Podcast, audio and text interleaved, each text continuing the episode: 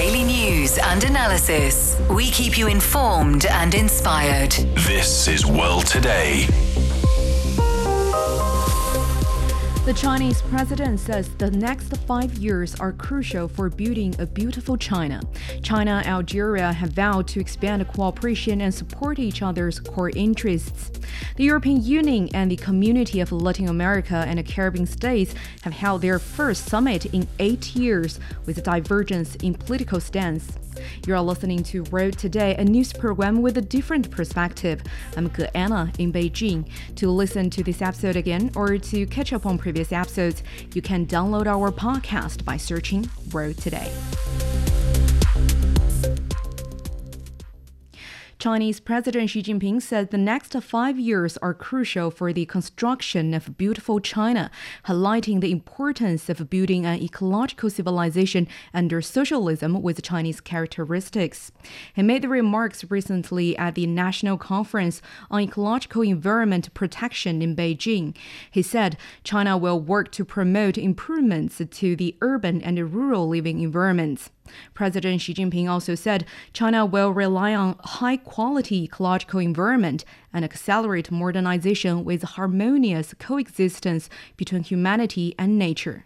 So for more on this, joining us on the line is Wu Changhua, C E O of Beijing Future Innovation Center and Executive Director of a Professional Association for China's Environment. Thanks for joining us. Thank you for having me. Uh, first of all, through this conference, what's your understanding of the current situation in China? How has China committed to green development and environmental protection contributed to its status as the second largest economy in the world? Well, I think there are some significant signals actually coming from the president's speech. On one side, China definitely has made huge progress in terms of improving environmental Uh, quality and improving the health and integrity of the ecosystems there. And in the meantime, and we still face a lot of challenges there. Pollution continues to be a major challenge uh, throughout the country, like air, water, soil, you name it. In the meantime, if you look at the, the loss of nature, uh, we still, we're still experiencing, experiencing that. And we still need to try and figure out how to make sure, uh, you know, the development, economic development, and land use in particular, Uh, you know, not really sacrificing the integrity of the, uh, the ecological health there. And of course, we're all living through the climate, intensifying climate change, and so we need to figure out on one side to mitigate, uh, the, you know, the emissions, the carbon emissions in particular. In the meantime, we need to figure out how to adapt to the challenges there. And so very importantly, I think the president, through his speech, uh, sends a very, very strong uh, political signal that China is more than ever is really determined to spearhead its steadfast dedication and to improve uh, the environmental protection and fighting climate change, and very importantly, working with the global community to advance the sustainability agenda. Mm-hmm. Extraordinary as the achievements is, but Xi Jinping made an assertion saying that the structural, root, and trend pressures on ecological environmental protection in China have not yet been fundamentally alleviated.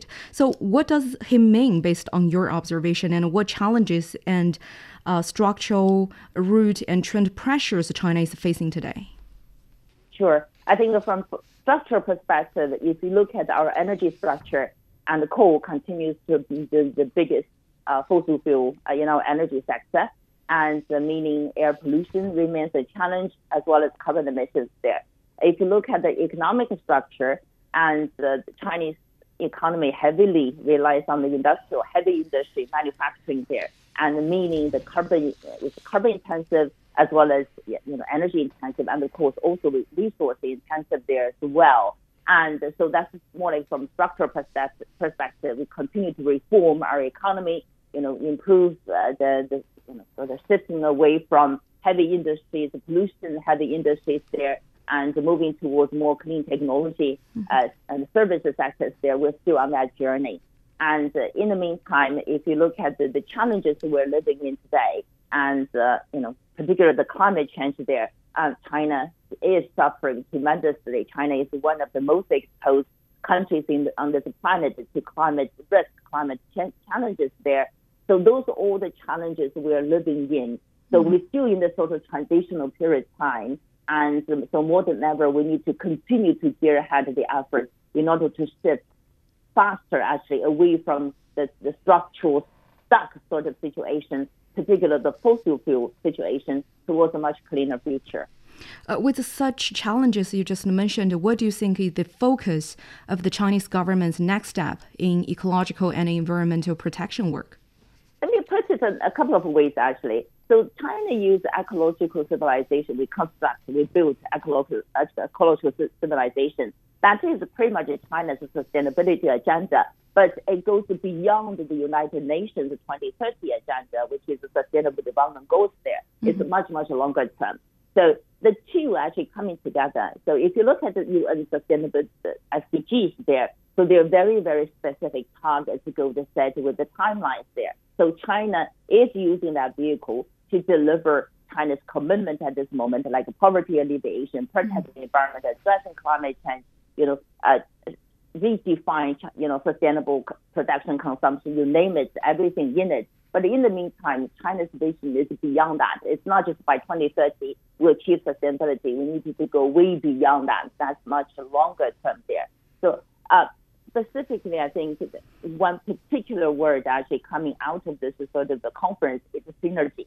And we realize actually, yes, we can address climate change there. It definitely has a huge synergy to benefit the other sustainable development goals. So policymakers need to make sure when they design the policy incentives, the laws, regulations there, they really need to understand that and capture that as well. One important sort of signal that is this is shifting from carbon intensity, total car, so energy intensity, and total energy loads the consumption target, shifting from that towards carbon intensity and the, like a carbon, you know, decarbonization agenda. That's another very important policy shift, actually, to sort of align with what the national agenda there to make sure we're really more focusing on, you know, shifting away from fossil fuels, addressing climate change, in the meantime, delivering the clean, you know, blue sky, you know, green land and clear water agenda.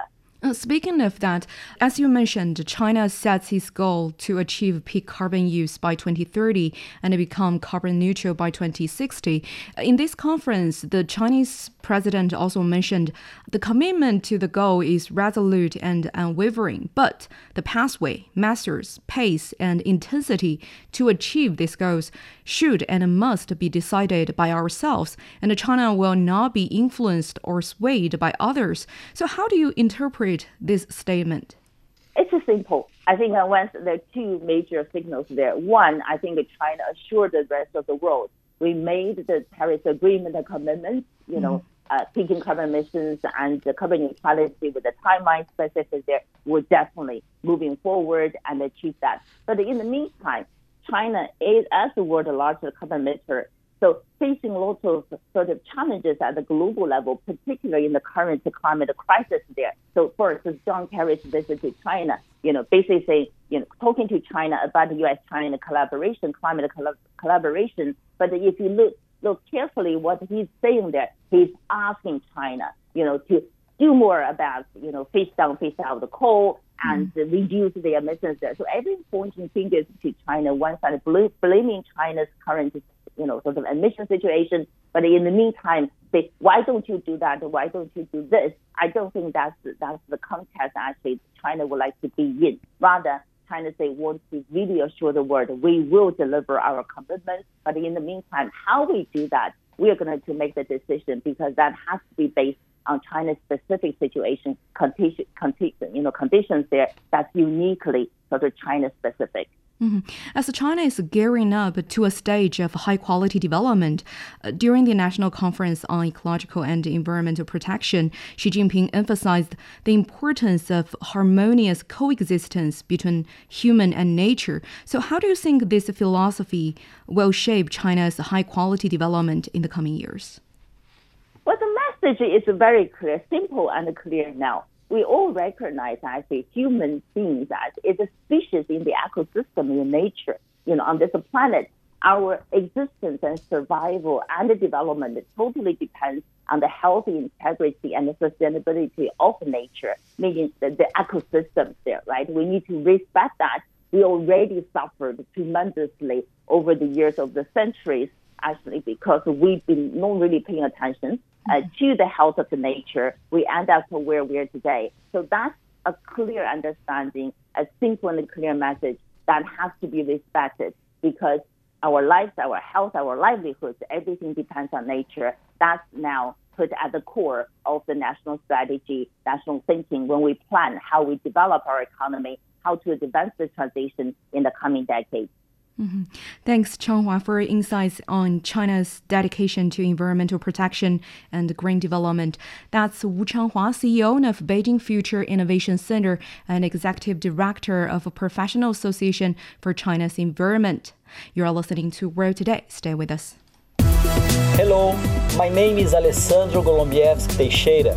I'm a professor of public policy and management at Tsinghua University in Beijing. I am a great listener of The World Today. In my opinion, The World Today is one of the best China radio programs. In The World Today, we can get the best news and analysis in what is happening now in the world. So please, come to join us. Welcome back to World Today.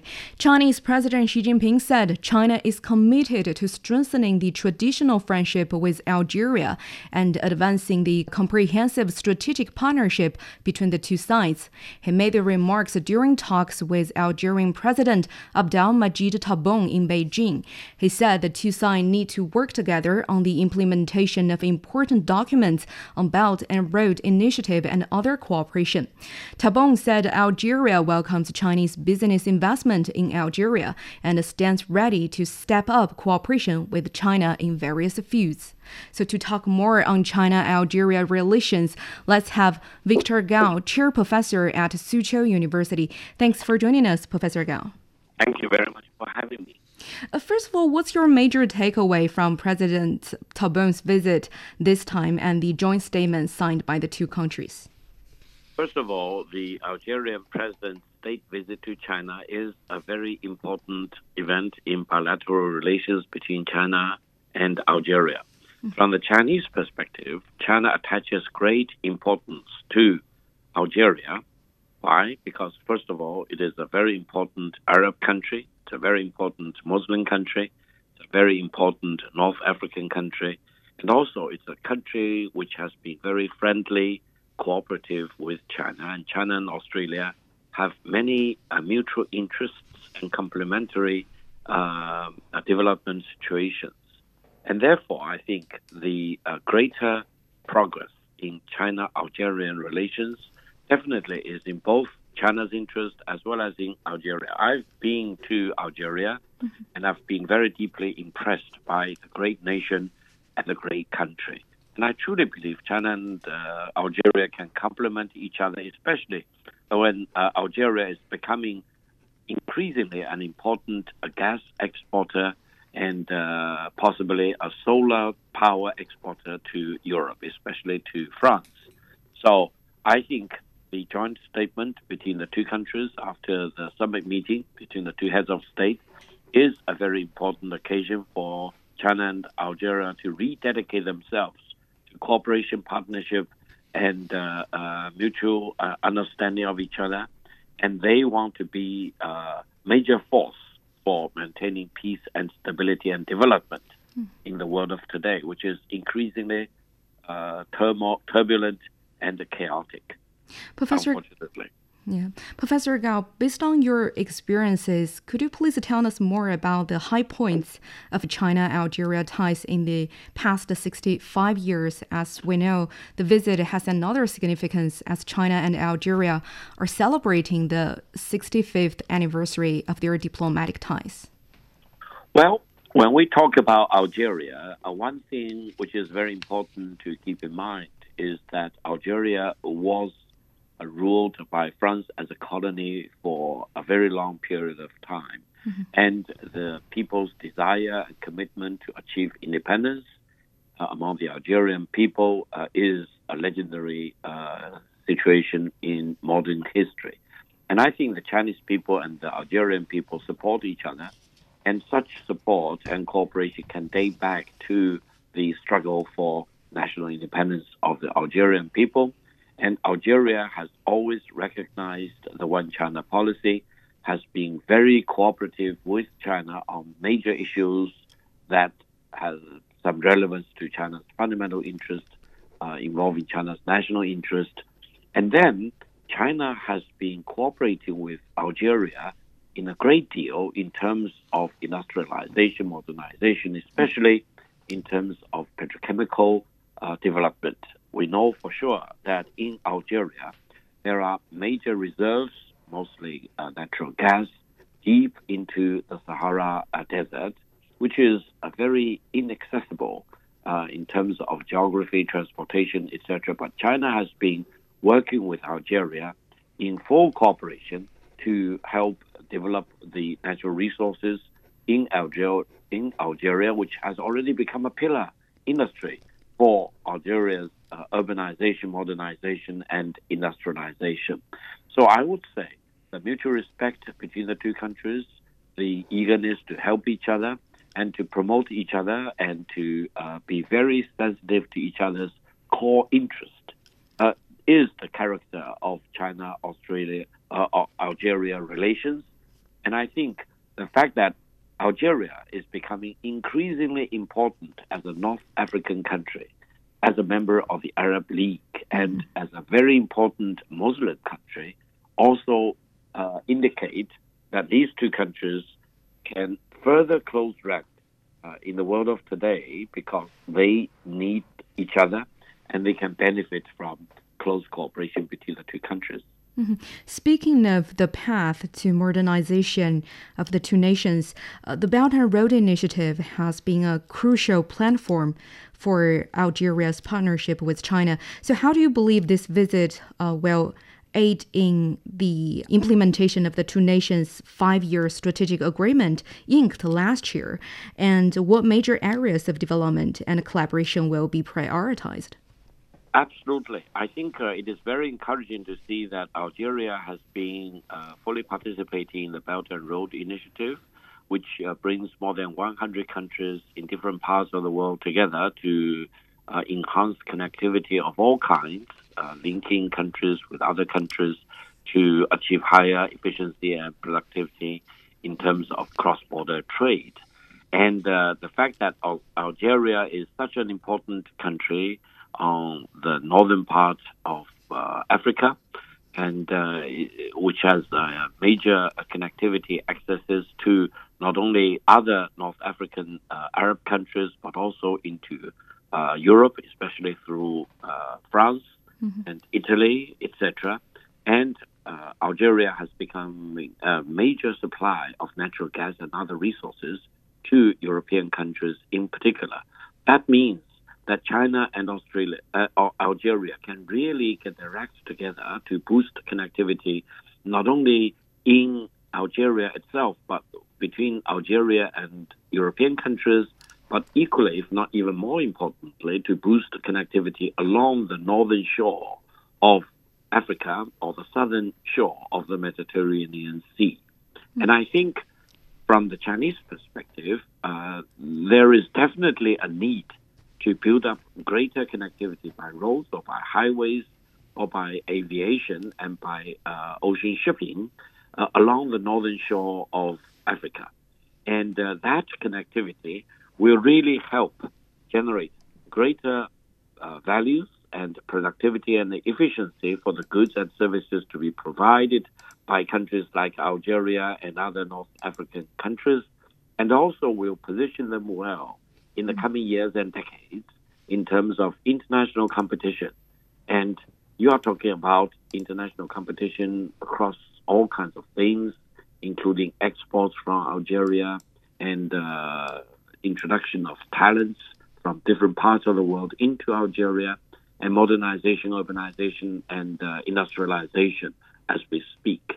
And further, I would say, in the world of today, when energy becomes more and more important, Algeria's uh, exact geographical location makes it much easier and more efficient if Algeria is dedicated to develop solar power, because Algeria has a vast amount of solar power, especially in the deep deserts to its, in its southern part.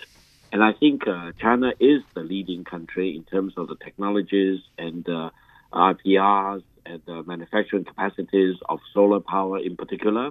Mm-hmm. And I think cooperation between China and Algeria can really generate huge amount of benefit uh, in terms of energy uh, sufficiency and also green energy going forward for Algeria. Okay. Thank you very much, Professor Gao, for your time and insights. That's Victor Gao, Chair Professor at Suzhou University. More to come, the European Union and the community of Latin American and the Caribbean states have held their first summit in eight years with divergence in political stance.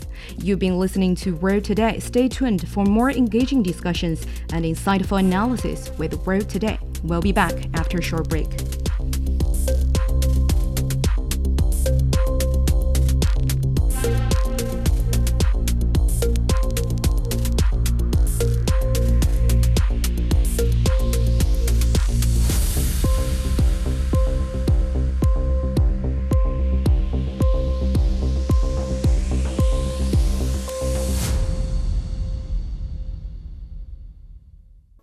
Welcome back to World Today with me, Anna, in Beijing. The European Union and the community of Latin American and Caribbean states have held their first summit in eight years. Leaders from over fifty countries convened in Brussels to discuss crucial issues ranging from post-pandemic economic recovery to energy security concerns stemming from the Russia-Ukraine conflict. But reports show that the summit faced challenges due to diverse political stance. Latin American countries have deleted the paragraphs on the support of Ukraine in their joint statement, drafted by the E U, with the leaders advocating a peaceful resolution instead. So will this disagreement impede a fresh start for the two regions? Can they navigate complex issues to strengthen bonds in the upcoming period? To delve into this, joining us on the line is Helga Zepp-LaRouche, founder of the Schiller Institute, a Germany-based political and economic think tank. Thanks for joining us. Yes, hello. Helga, how would you characterize the summit after eight years? What prompted the gathering? Well, I think the effort uh, to have a free trade cooperation among very important regions of mm-hmm. the world as such is laudworthy. However, it was Um, also very clear that the E U cannot quit the desire to, you know, combine everything with an effort to contain China and push the so-called global gateway approach as an alternative. Uh, I think if they would just give up that intention and agree to cooperate with China and the Belt and Road Initiative, it would be so much more beneficial for everybody, but that wisdom has not yet sunk in, I'm afraid. So I think the whole summit was um, clearly uh, overshadowed, or let's say, you know, the big issue was, would they condemn, would they agree in the final declaration to condemn Russia mm-hmm. for the uh, so-called unprovoked war of aggression in Ukraine? And that definitely did not happen. So the word Russia was not even mentioned in the final declaration. And also, there are many issues, you know, of disagreement for a free trade agreement between the E U and Mercosur. So that was basically postponed till the end of the year, which will make the European farmers very happy because they feel that the approach the E U is taking towards agricultural issue, issues is very much at the disadvantage of European farmers. So I would say the You know, the outcome is what, you know, I, I mean, Chancellor Scholz said it was a big success, but he has a tendency these days to call everything a success just to cover things over. So I don't think it was a big success. I think it was a step forward. Important issues were addressed, but I think it's also clear that the present E U uh, leadership and the thinking of the majority of the heads of Latin America and CELAC are quite different. Mm-hmm. Besides the uh, divergence in some political and economic areas, could you please elaborate more on the collaboration part? In what areas will the E U and Central and Latin America community cooperate through this summit? Well, I think they will cooperate on uh, such issues as uh, the so-called climate change. Uh, they will ish, uh, cooperate on various investments, which for sure will be taken So I think it was, um, uh, as I said, a useful beginning after eight years, uh, but not not the kind of takeover the E U would have liked uh, to accomplish. Mm-hmm. E U leaders have stressed that uh, they also want a closer political partnership. So how likely will the European Union achieve such a goal of a closer political partnership with Central and Latin America? What are the challenges? Well, I think that the key difference uh, compared to previous uh, meetings, uh, the Latin American countries, exactly like all the other countries of the Global South, have reached a point where they do not agree anymore to be just uh, raw material exporters, but they insist that there is, you know, an increase of value by semi-production, semi-finished products, and then exporting those or even finished products. And I think that that is a completely new, um, new dimension in these discussions. And, you know, while, for example, there was a separate treaty with uh, Chile on lithium uh, extraction, now that is uh, obviously a big in environmental issue, because the people who are concerned about the environment claim that the level of the groundwater is being lowered uh, in a dangerous way uh, through that. So th there are many uh, difficulties, but I think the key thing, which I think the Uh, Europeans have not yet really grasped, is that the countries of the Global South, of which CELAC is an important part, want to end colonialism. They want to see a partnership uh, where an eye-to-eye relationship is established. And um, I think that may have some lip service by now from the side of the Europeans, but I have my serious doubts that they comprehend the legitimacy of uh, of that demand. Mm-hmm. But European Commission President Ursula von der Leyen, she mentioned uh, triple challenges that facing Europe and uh, Central and Latin America community. That is the COVID nineteen pandemic, the economic problems after the pandemic, the impact of the Russian-Ukrainian conflict, and China, which she believes China is increasingly confident internationally. Do you think there is a common ground or consensus, or to what extent will they reach a common ground or consensus on these so-called triple challenges? Well, I think that the uh, effort basically was by the Europeans to have a damage control. Um, for example, the Dutch Minister President Rutte uh, admitted that in the past decades, uh, the Europeans were pretty arrogant, uh, that they did not go to the phone when somebody called, uh, and now, Um, basically, you know, where the Europeans uh, need these countries, uh, that they have to accommodate and, and, and really raise up. So, you know, I think that that is uh, definitely the case. And um, the, the the problem is that the, um, you know, the Europeans have to make a, a, a big jump in the learning curve. What is going on in the dramatic changes where, you know, colonialism and uh, imperialism are, are re being rejected. And it came even the demand at this summit for uh, reparation. Uh, I think the head of CELAC mentioned that the slave trade and, you know, other damage which was done to the countries of Latin America, uh, that they re require um, repair, you know, like uh, for the damage done, which naturally was rejected and is completely uh, not not accepted at all. But I think this shows the rifts, and, you know, in order to come over that, it would really require to make a mental step and say, we give up geopolitical thinking. Mm-hmm. And, you know, I mean, why cannot the E U cooperate with China in the necessary projects in Latin America, mm-hmm. like the two Oceanic uh, uh, project, for example, or other major infrastructure projects, which would open up the whole continent for real industrial development?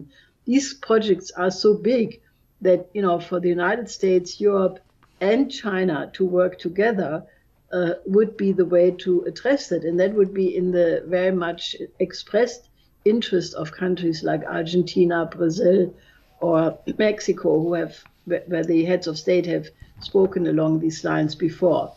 So I think that that, you know, hopefully since the Mercosur uh, E U treaty is postponed till the end of the year, there is still time to to change a couple of attitudes and make it a really worthwhile project. Mm-hmm. Thanks, Helga, for your analysis.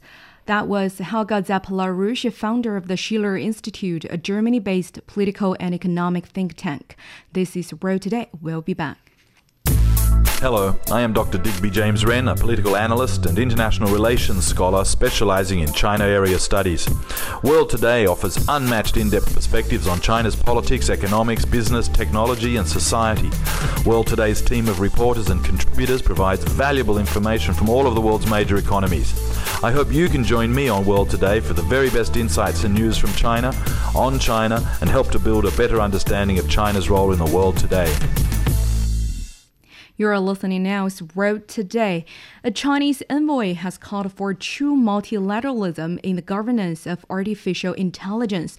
China's permanent representative to the U N described A I as a double-edged sword and said China supports the central coordinating role of the U N in establishing guiding principles for A I. Zhang Jun said whether A I is good or evil depends on how people utilize and regulate it and manage development and security. So for more on this, Zhao Yang spoke with Einar Tangen, senior fellow at the Taihe Institute. So talking about the A I governance, China's U N ambassador Zhang Jun said China supports a central coordinating role of the U N uh, establishing the guiding principles for A I. So what do you make of it, and why multilateralism is so important in it? Well, today it's all about standards. When you had uh, one entity like the U S holding the advanced position in technology, uh, they could more or less just decide what the world was going to uh, do. Uh, but as you move forward, for instance, with five G, um, it's all about the standards because you need interoperability. That means that if I'm using uh, five G in China, I should be able to use it in Africa, Middle East, Europe, America, wherever. Mm. So at this point, especially with A I, there needs to be an understanding of the information uh, that is out there, making sure that it's marked as primary information if it's in fact primary, because the problems with A I is when they create new content and feed that into the system, they end up basically feeding on their own content, and eventually they go the equivalent of crazy. So what do you think the international community can do on this? Well, it's it's one way in which you can uh, start building trust. Um, there are a lot of concerns. Uh, right now, everyone says there's security concerns as if it's about uh, one country versus another. But the concerns are really the same. Uh, if you go to the U S, Europe, or China, or anywhere else, the concerns about uh, large social media sites, A I, are exactly the same. They just they don't want them to be used for uh, bad purposes. They don't want them to have, you know, dangerous side effects, et cetera. So it really is necessary for the world to act together, because mm-hmm. that way you can still maintain uh, this global uh, web where people can learn and but s- surf safely with the knowledge that the information they're getting is correct. And A I is described as a double-edged sword. How would you evaluate the significance of the A I revolution we're seeing today? I think people's initial reaction to A I when they uh, when they became aware of it was that this was HAL from um, two thousand one, A Space Odyssey, that uh, somehow it would uh, take over the world um, with the best intentions, or basically go crazy as uh, HAL did, or um, you know, these other movies where you have, you know, uh, terrible things happening because A I takes over the world and starts a nuclear uh, disaster. Um, you know, A I at this point is still a tool. It it does not recognize itself. It's not self-aware. Is there a point where it could be? Yes. Would that represent a danger to humanity? Yes. But all the more reason to have a united approach and understanding to how this works. Otherwise, if I don't want to be Uh, if I don't want to play by the rules of uh, China, U S, or Europe, I'll just simply go to some country where they don't care or don't understand what it is that I'm doing, uh, and thereby uh, create and then launch something that could be very detrimental to everybody. Mm. And when we talk about the regulations of A I, what should be the regulatory focus and what social and ethical issues do we need to consider?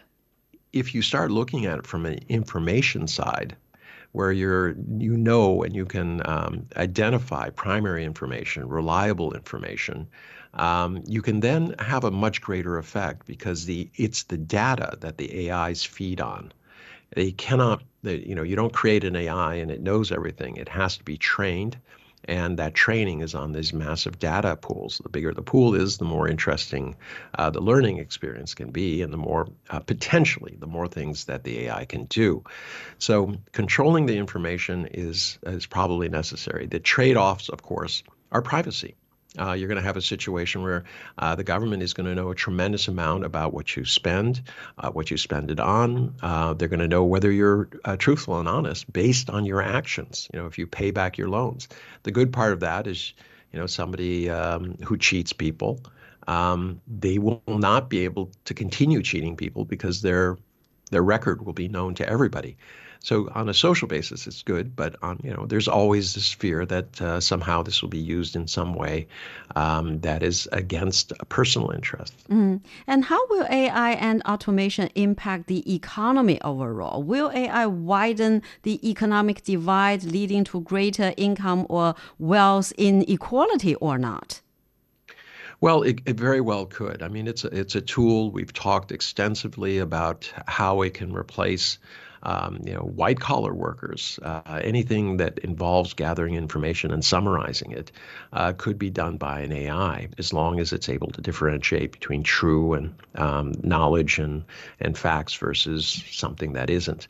Um, but, you know, this, this issue about where it goes uh, from there is we don't know. Uh, and there could be uh, some very, very serious effects. Now, in the past, you know, there was the same uh, reaction when they had the Industrial Revolution, and that gave way to the Information Revolution. Every time we, we change what we think we know, we always imagine that everything's going to go very badly. But labor uh, and people and demand is very fluid, and it tends to flow to wherever it's needed. Uh, remember that A I can be a tremendous productivity booster. Mm. You're not putting in any, very few hours of man time could result in massive um, increases in productivity. Now, that productivity doesn't need to be given to the machines because they don't need to be paid. Mm. So it can be distributed to people. So it could result in what people have talked about, a shorter work week, mm. uh, where people have more leisure time. And during that leisure time, they're in consuming services.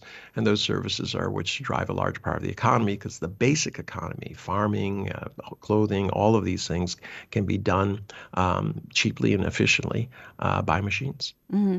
And of course, A I will take some jobs of human beings. So how should the society manage the transition for those displaced by A I and automation? I think there's a very simple rule uh, or uh, guidance that uh, countries should be looking at, and that is those countries that prepare their workers for the transition will do well. Those who don't, won't. Mm-hmm. Uh, there's a different set of skills that are going to be necessary as you go forward. It's not a one-time deal. Uh, today, uh, if you talk to people in human resources, the average person who's graduating from college today won't have one career. They won't have two. They could have four or five. So there's going to be increased emphasis on learning how to learn, how to be critical, how to be problem solvers. Uh, and by problem solvers, when you have a tool like A I, the important thing are the questions that you're asking.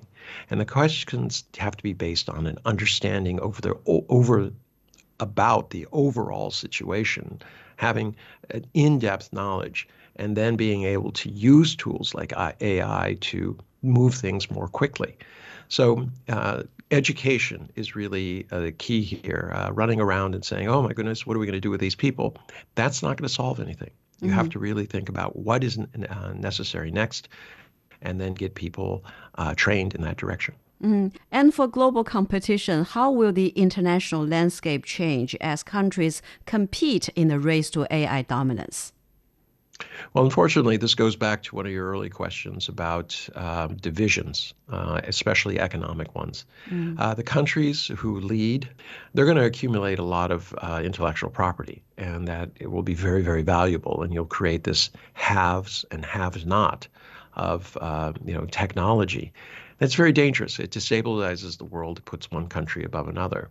Uh, I think China has been very clear, especially in the Middle East and Southeast Asia, that they're willing to jointly uh, develop technology to avoid this kind of pitfall. Uh, the idea of keeping technology sounds very attractive because you can say, well, I can charge whatever I want for it, but it actually doesn't work out in the long term. It is better to have a shared, sustainable future that for everybody. And I think this, the, these are a lot of the principles that uh, China has been pushing. And by putting them into practice, I think it serves as a, an example of how it goes forward. Uh, the U S and European model is, you know, own it and you extract as much value as you can. But that model hasn't worked well. It's resulted in even um, wider economic disparities within their countries as well as globally. So it's something that uh, countries need to uh, talk about. And once again, it's something where they need to come together and re- have a, a real respectful discussion about this. That was Einar Tangen, Senior Fellow at the Taihe Institute. Stay tuned for more updates on global affairs with World Today. Hi, I'm Einar Tangen, a political and economic analyst and senior fellow at the independent Taihe Institute. World Today is news without the hype and business commentary that is informed and up to date, presenting the facts and asking incisive questions. So, join us if you are someone who needs to know what is happening in China as it is happening. You're listening to World Today. A recent report by the O E C D reveals that wages for many Europeans have declined since two thousand nineteen, while American wages surged by six percent during the same period. The study shows the COVID nineteen pandemic and the Russia-Ukraine conflict further impacted European economies, leading to a one percent decline in private consumption. The average E U country now is poorer than most states in the United States. He also states that as Europe's export industry has been struggling due to global economic slowdowns and surging energy prices, the gap between Europe and the U S economy has widened, with Americans facing less inflation and enjoying a higher standard of living. Experts warn that without corrective measures, income disparity between the U S and the European Union could reach alarming levels by twenty thirty-five. So for more on this, let's bring in Mike Bastin, Senior Lecturer at Southampton Solent University and a visiting professor at the University of International Business and Economics. Thanks for joining us, Mike. Hello. First of all, in light of the recent O E C D report on the comparison between Europe and the United States, what are the underlying factors that have contributed to this gap based on your study? Well, obviously, you, you've alluded to the, the, the, the Russia-Ukraine conflict. I think we'll come on to that. Also, the mm-hmm. pandemic. But I, but I think that the key factor, the most important, is the the dominance of the uh, American uh, technology companies. So the European technology landscape is really dominated by possibly the three biggest companies in the world, most valuable brands. That's Apple, Microsoft, and Amazon. So the, Europe really does lag behind when it comes to technology. Furthermore, seven, the seven largest tech firms in the world by market capitalization, they're all American. There are only two European companies, uh, A S M L and, and S A P, sort of age-old companies. Uh, and, and European technology giants are often acquired by American companies as well. So Microsoft, for example, bought Skype going back a few years. So I think the technology landscape is probably the, the, the key underlying factor more than any other. It also looks ominous for Europe when it comes to the development of the A I industry, that that, that is increasingly likely to be dominated by the Americans and also the Chinese. So technology, technology landscape. Another set of data from O E C D and the World Bank shows in two thousand eight, the E U's economy was ten percent larger than that of the United States. But in two thousand twenty-two, the U S is fifty percent twelve percent larger than the E U without the U K. An article from the Financial Times suggests Europe's dependence on the United States for technology, as you mentioned, energy, capital, and military protection is undermining any aspirations of the E U might have for strategic autonomy. Do you think it has a point? I think it's a very, very good point. Yeah, I've, I've looked at that article and many similar articles, and I think that, that, that there's a lot of um, very, very clear information. It's not really an opinion. And as I said, you know, the technology sector is a very, very key sector, and, and the, the American dominance is is really has a stranglehold now over Europe. So, so I think that, that this is um, a very, very fair point. I think one other point that needs to, to come out that's actually in, in this article as well is the the fact that leading universities, which are often, you know, the, the sort of um, the, the pipeline, you know, they sort of plant the seeds for technology startups and generally point to a richer, healthier economy. These leading universities, according to world rankings, are mm-hmm. dominated by the U S. Very few E U universities make the top thirty, for example. I think it's just one. Um, the U K, we've got Cambridge and one or two others, do a bit better, but increasingly, you know, these are, these always have been dominated by U S universities, and increasingly Asian and Chinese universities like Tsinghua and Peking University, uh, they make the top thirty and have done for a while. So I think that is perhaps most concerning as well, because as we know, education really is the, the lifeblood of any economy. Mm-hmm. Mike, let's talk about another factor mentioned by the O E C D report, the Russian-Ukraine conflict, which it believes mm-hmm. has had substantial impacts on European economies. How would you compare the economic impact of the Ukraine crisis on the United States and the European Union? Well, it's a very significant difference. Obviously, b- before we go on to the, the, the energy price situation here in Europe, the shale revolution in America uh, now means that America is the leading or the largest producer of oil and gas. So that, that the implications are clear there. Energy prices in Europe have soared. Obviously, the loss of cheaper Russian gas with the conflict, uh, and, and the European industry has really uh, failed to really sort of capitalize or catch up on that. And typically, European industries are paying three or four times more for their energy than their American competitors. So the, the, the gap is really stark and alarming, uh, and something that doesn't look as though uh, there will be any resolution in the short term. This conflict does appear to be uh, not not ending in the in the short term. So yes, very, very different impact. Then with the European facing such challenges, the global economic slowdowns, energy cost surges, and the dependence on the United States, how can European countries diversify their economies and mitigate economic vulnerabilities? Yes, I mean, that, that, that is an issue. Many would argue that Europe are perhaps obsessed with regulating, regulation, and not creating wealth. So maybe a sort of philosophical change to wealth creation rather than industry regulation. However, there are some bright spots so that European countries and European economies can build on areas where they do lead, they do outperform, and typically what we call lifestyle industries is a real success story in Europe. So building on those um industries and those brands. Uh, when it comes to luxury goods, luxury fashion, European companies dominate, particularly France and Italy. Football, the most popular sport, dominated by European teams. Tourism, uh, two-thirds of the world's tourists are heading for European destinations. So I think it's building on those success stories where it really does have a competitive advantage uh, that will strengthen European position. That said, uh, they're always ripe to acquisition or an acquisitive American and Asian companies as well, as we see in the football industry. So I think it's building on those lifestyle industry where mm. Europe does have a competitive advantage. Indeed. Thanks, Mike. That's Mike Bastin. That's all the time for this edition of World Today. Thanks for joining us.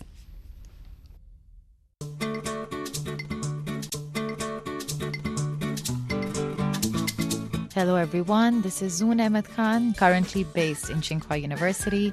World Today is an excellent initiative to discuss current affairs by including experts from across the globe. I've always enjoyed our thought-provoking discussions and wish the team even more success and impact in the future.